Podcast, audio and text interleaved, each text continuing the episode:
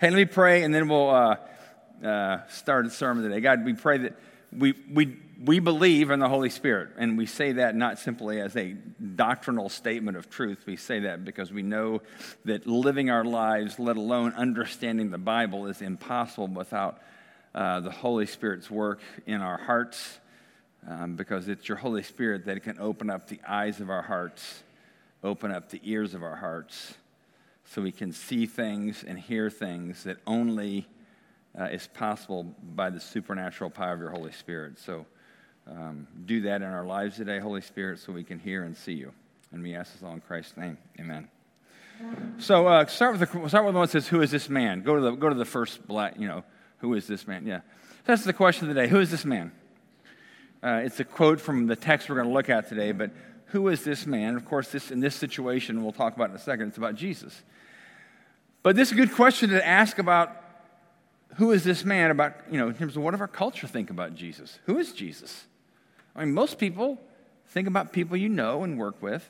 Most people would at least say they admire and respect Jesus, right? They might hate Christians and they might dislike the church, but most people will admire and respect Jesus, and that's good. But then what people often do is they kind of craft what I call crafting Jesus in their own image, because to a lot of people, uh, Jesus is a great social activist. And he was. He was a great social activist. I mean, a social activist is somebody who sees the way things are and knows they need to be changed and sometimes hits it head on to bring about change. And he was a great social activist. He would rank up in the history of the world with social activists like Martin Luther King or Gandhi, right? He was a great social activist. And a lot of people love making Jesus a social activist today. Good. He was, but he wasn't just that. And people love to just make him just that. Well, he would, Jesus would do this. Jesus would love these, you know, that kind of thing, all right? But then, then, then you also have Jesus a great teacher. Again, we're asking the question, who is this? He was a great teacher. And people would say he ranks up there with, you know, Plato and Sigmund Freud and all these people answering the big questions of life. And people often go to his teaching about love, and sometimes it's the only place people who will go to. And, well, Jesus loves people, so therefore everything, all the all income free, everything's okay. And Jesus was a great teacher, and he did teach about love, but that wasn't exclusively what he taught about. So, yeah, Jesus was a great activist, and that's, we love that. It's true, but it's, he was also a great teacher. But if we stop there, and that's where a lot of people in our culture today, and maybe we stop there too much, it's like, he was a great activist, one of the greatest in the world, the greatest in the world, greatest teacher ever. But is that all? Is that all there is to Jesus? And who is this man? Was he just a great teacher and a great activist? And we gather on Sunday morning because we honor this great teacher and great activist? I, don't think that's the only reason, because I think you would know that. So today we've been doing a series on uh, the Gospel of Matthew called Following Jesus, There's No One Like Him. And again, there's no one like him is because when Matthew wrote the Gospel of Matthew, that's what he's trying to communicate to people. Matthew, I mentioned this before, and we'll probably mention it even again today. He was a tax collector, which was a despised group of people in that culture. Um, he follows Jesus, unlikely follows Jesus. But the whole Gospel of Matthew he wrote to help people understand. And it's like I said, it's like this big arrow pointing to Jesus. There's nobody like him. So the Gospel of Matthew starts off. Matthew, the early part, talks about the genealogy of Jesus. So he kind of sets that. Jesus is a descendant of, of Abraham, he's a descendant of King David. And then chapter 2, John the Baptist prepares the way for Jesus. Chapter 3 and 4, uh, um, chapter 2 is the birth of Jesus. Chapter 3 and 4 is the preparation of Jesus. And then we've talked about this, chapter 5, 6, and 7, the Sermon on the Mount, is the teaching of Jesus. So he answers great questions about what it means to be, what does it mean to be a good person? How do you become a good person? He redefines goodness by the teaching of forgiving others and loving those who hurt you and things like that. So Matthew's kind of built up this argument. He's, Jesus is, he's, he's comes from King David. He fits the, he fits the predictions of prophecy. and then his birth and his virgin birth, and then his great teaching. But now, and, and then last number of weeks, because of Easter, we jumped ahead to Easter. I'm saying that like it doesn't matter. The resurrection is the biggest event of human history, right? But we jumped ahead to Easter, but now we're going to go back. So, and now in chapter 8 and 9, Matthew starts talking about Jesus in a whole different way, not just his teaching, but now he talks about, go to the next slide, he, it's supernatural stuff. Jesus is displaying his authority through supernatural power, and Matthew records it this way. So we've looked at his Jesus, his background, his birth, his genealogy, his teaching, and now eight and nine is like this boom, boom, boom, boom, boom, boom, boom of supernatural events that Matthew's wanting us to see. Because Jesus is more than an activist and a teacher, he's got this supernatural authority and he, he does things. Right? In the, and, and we're not going to read through them all, but in chapter 8 and 9, there are at least, depending how you count them, at least 10 supernatural healings. And there's one supernatural event. Let me just kind of go through them real quick. Because again, this is Matthew. And so he starts off this way. Matthew chapter 8 starts off this way. Go to the next slide. All right, read with me the first verse of chapter 8. All right, here we go. Large crowds followed Jesus as he came down the mountainside. All right, this he just got done teaching. Sermon on the Mount. He came down the mountainside, all right? Now, at the end of Matthew 9, so we've got start of 8 all the way to the end of 9. Read the end of 9 with me, all right? Jesus traveled through all the towns and villages of that area, teaching in the synagogues and announcing the good news about the kingdom, and he healed every kind of disease and illness, all right? So, the start of 8, he came down the mountainside. The end of nine just kind of says he traveled around.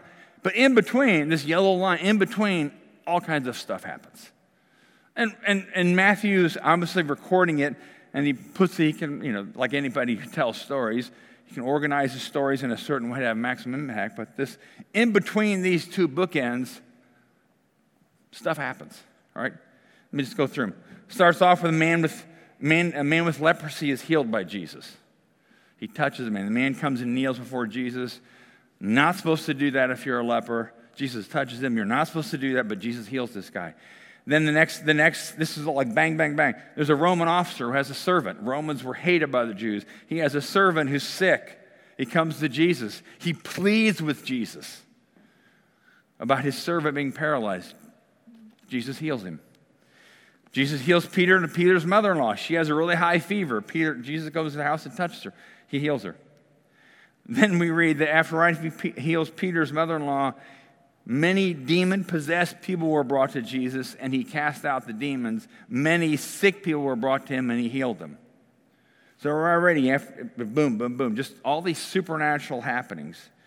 Then there's this fierce storm. This is the only one in the events that's not a uh, healing. There's a fierce storm. All the disciples are in the boat. All these guys over here are in the boat coming across lake, the Sea of Galilee and they're, they're, they think they're going to die. And Jesus, of course, you might know the story, sleeping in the back of the boat.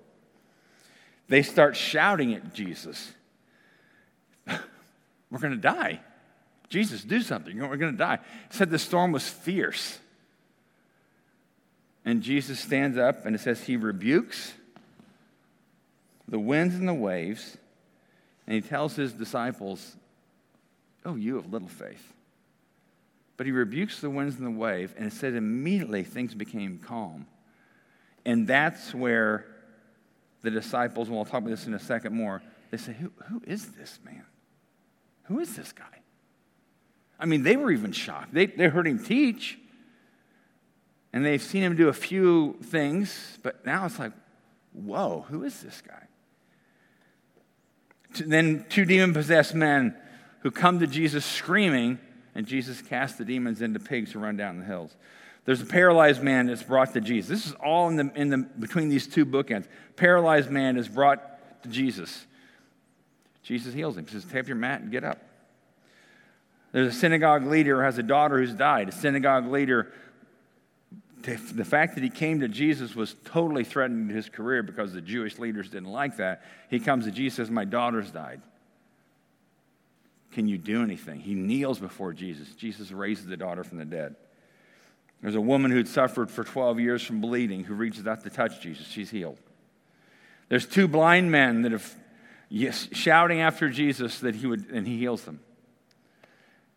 And then the end of chapter 9, there's a demon possessed man who couldn't speak. Jesus cast out the demon. So it's like all these supernatural events where something, Jesus is displaying something now more than just great teaching about how to have a good life and be a good person.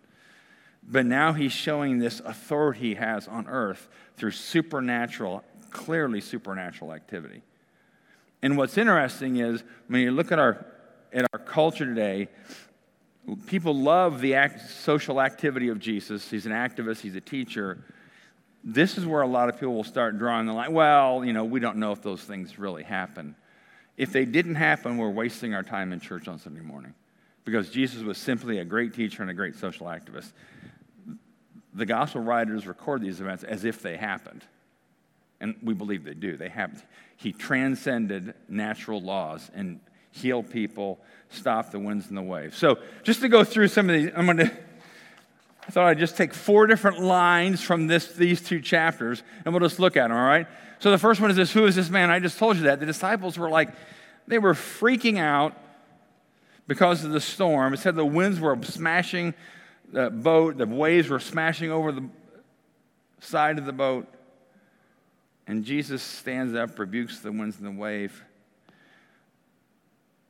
And their response is, as I think yours and I's would be, who, who is this? And these guys were already following Jesus. So they knew he was special.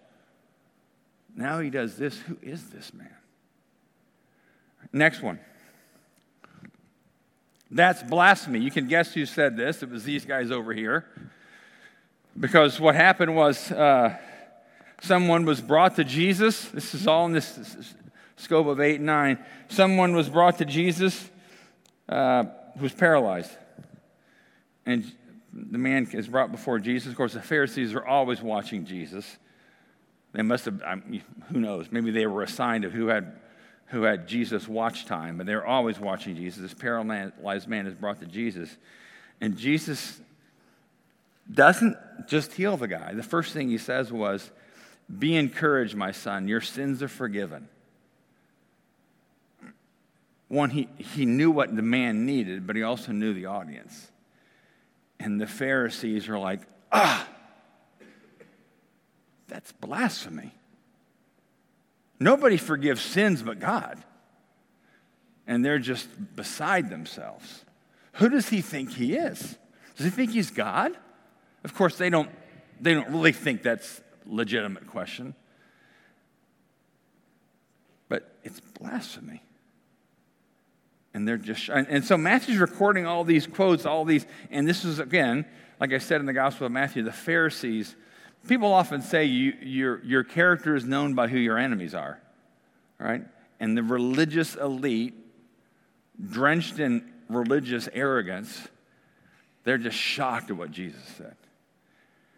And then Jesus says, and he knows what they're saying, he heard what they said, and he says, Oh, okay, well, oh yeah, I forgave his sins, but just so you know that I have authority on the earth to do that, he looks at the man and says, Take your mat and get up. And he gets up and he walks. Because Jesus was highlighting, I have authority. I have authority on earth not just to forgive sins, but it's displayed by the power I have to tell this guy to get up and walk. So again, and with a lot of these stories, it says the people were amazed, and his fame spread. And Matthew's recording all this. You could, you could see Matthew probably being excited writing all this down. Okay, the next one. Go to the next slide. It's another great, you can tell, you can guess right away who probably said this one. Same group of people. Why does your teacher eat with such scum? So there was a big dinner party at Matthew's house. Matthew recorded this gospel. He probably had some firsthand exposure to what he heard being said. Matthew was a tax collector. He was a low life, according to the Jewish people, because he worked for the Romans. He was hated. But then he has this big party at his house for Jesus, and it said it was Matthew and other notorious sinners. Depending on what version of the Bible you read, they'll translate it differently. Disreputable sinners, notorious sinners. But the assumption is there were other tax collectors there. One of the Gospels talks about prostitutes being there. So it was, it was notorious sinners. And Jesus went in to have dinner with them. And the Pharisees, they were already upset about the whole healing and forgiving, and that's blasphemy. And now they say, why does he ask the disciples, why does he eat with such scum? Why does he do that? And again, you can see as Matthew's writing this stuff down, you know, 30 years after it happened or whatever, he's wanting people to understand this, this Jesus guy, there's no one like him. He loves sinners. He hangs out with people who nobody else thinks we should hang out with. Not that he's not that Jesus is confirming their lifestyle, of course he's not. But he's showing mercy, which was not even part of the equation of the religious elite. And again, I'm saying, yeah, my picture's still up here. We can all be that way. We can all be lacking in mercy, but Jesus is saying, no, these people are worth my time. They're worth my, they're worth my love. They're worth my mercy. But they were just so flipped out over this. Why does he eat with such scum? Last one. Nothing like this has ever happened.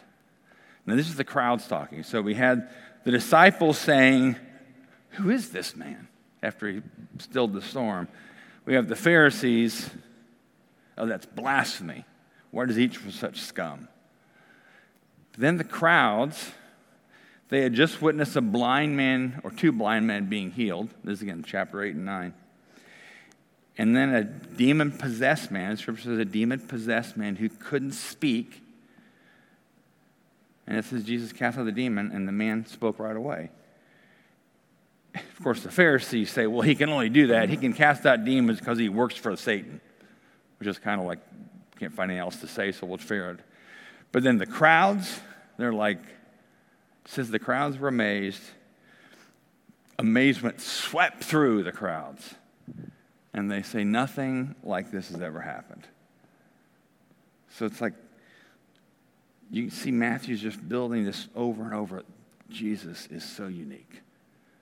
He's a great teacher, great activist, but he has power. He has power unlike any human being that's ever walked the earth. And, and, and this whole chapter 8 and 9, he's showing us this. And this is the thing I thought, for me, was the most interesting thing as I'm reading through chapter 8 and 9 about all these, he just packs all these miracle stories in there right in the middle of all this, we have this line. And it's Jesus, follow me and be my disciple. It's Jesus talking to Matthew. So I'm thinking, I, I, I, I kind of had a warm, not kind of, I did have a warm place in my heart for Matthew when I was looking at this this week because I thought, here Matthew's telling all these incredible stories. Then, right in the middle, he's telling his own story. I mean, most of Matthew, some of the times he may not have been at the events, but he got eyewitness accounts and recorded all this. There's a good chance that his tax collector booth was nearby the Sea of Galilee, because they often tax fishermen. So he may have seen some of these miracles, or he at least heard about them. I mean, if a miracle, a Galilee region wasn't very big, it's, think about like Monroe County, and things happen, and Matthew's hearing these things. And he's an outsider looking in because he's not even welcome to be in the crowds, probably, because he's such a disreputable person working for the Roman government. But then he simply, and I, am imagining, I'm imagining in my mind's eye Matthew as he's recording this, right in the middle of all these stories, he writes down. This is from chapter 9. As Jesus was walking along, he saw a man named Matthew sitting at his tax collector's booth. So he's talking about himself. A man named Matthew. Follow me and be my disciple, Jesus said to him. And then this, this next line, I thought Matthew had to have emotion when he wrote this. The next line, all he says was, So Matthew got up and followed him. I, I can't imagine Matthew's excitement when he was recounting his story.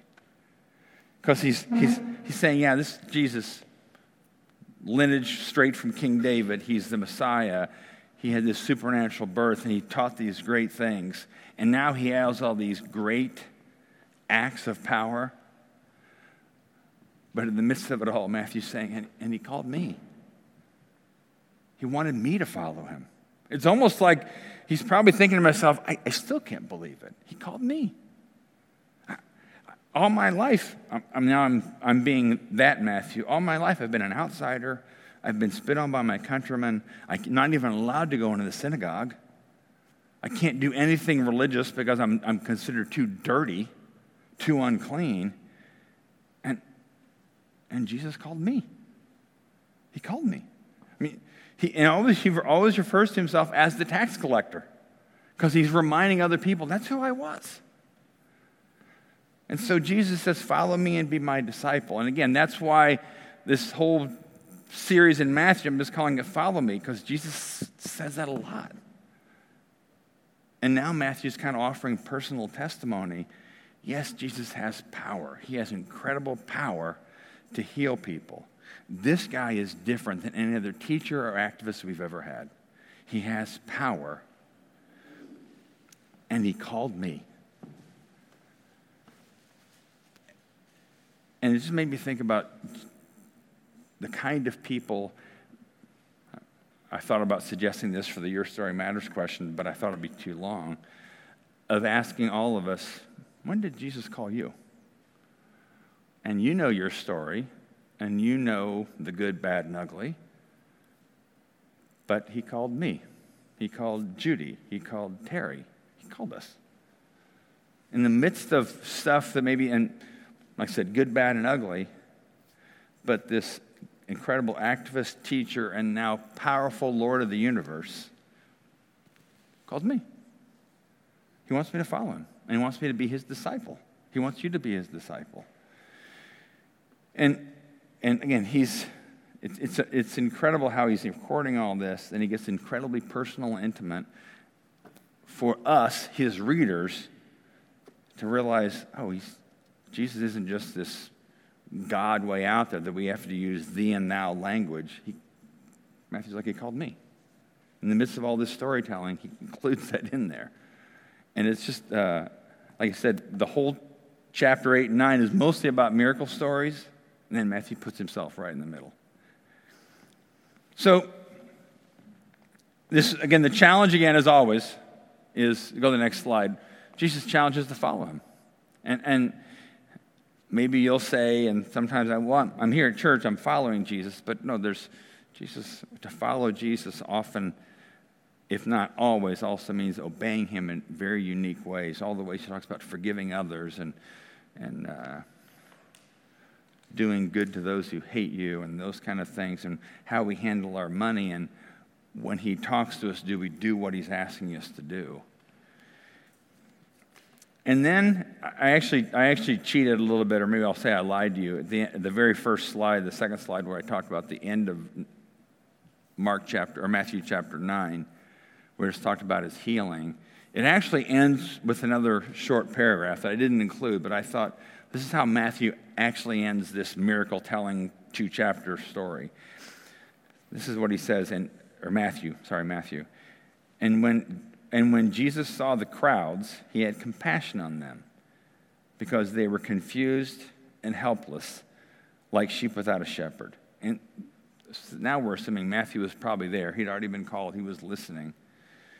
Um, the har- and then he said to his disciples, The harvest is great, but the workers are few.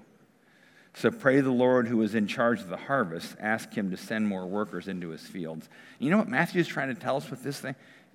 Jesus has power, winds and waves and leprosy and blindness and demons. He has power.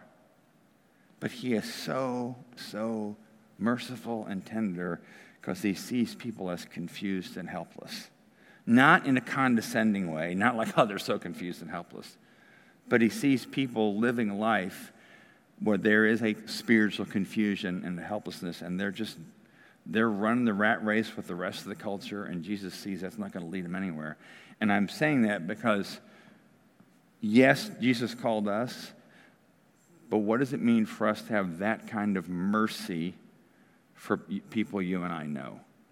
You know, we've talked about praying for people that don't know Jesus, that God would call them and stir them. And maybe I'm uniqueness. I don't think I am. But there's people in my life during the week that they just irritate me. I mean, or, or people that I think, oh, they're so far from God.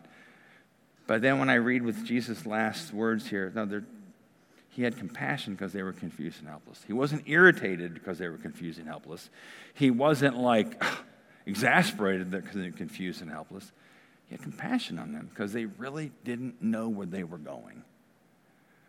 And you might people think of the people that you've that when you if you've been here the Sundays I've asked you to pray for people they're confused and helpless. And it's not a condescending thing. Jesus says they don't know where they're going. I mean, they may have a PhD, but they're confused and helpless.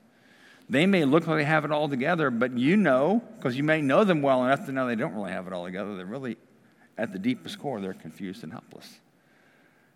And so, through all this power encounter stuff Matthew's doing, he ends this section with the compassion of Jesus for people. Yes, he has power, incredible power. He can change people's lives with that power. But the power of his compassion is equally impelling, compelling because he just sees people differently. So, I, I mean, maybe this week, when you're around people that irritate you, or you drive by somebody, or somebody irritates you on the road, I don't know, just remind yourself, or let the Spirit of Jesus remind you compassion for people because they're confused and helpless, because we want them. We want to have the same kind of billboard that Matthew has. No, there's no one like Jesus. There's no one like Jesus. So uh, let's pray. So, Jesus, for the most part, I'm assuming most of us, we read about and we believe the supernatural work of your miracles. But for most of us, we haven't had firsthand eyewitness experience of that dramatic events, but we believe they happen. We do have firsthand experience of the dramatic supernatural work you've done in our hearts in calling us, even in ways you shaped us since we've been following you, ways you've transformed our hearts. We have first person experience of that. We see it, we know it. But we, we don't simply want to be grateful that we follow you, we do want you, Jesus encouraged us to pray to the Lord of harvest to send out people, but that's us. And we want to have the same compassion that you have for people, seeing them as confused, as helpless, not being irritated by them, not being exasperated by them. They're not our enemies. We're not, we're not supposed to be hostile toward them.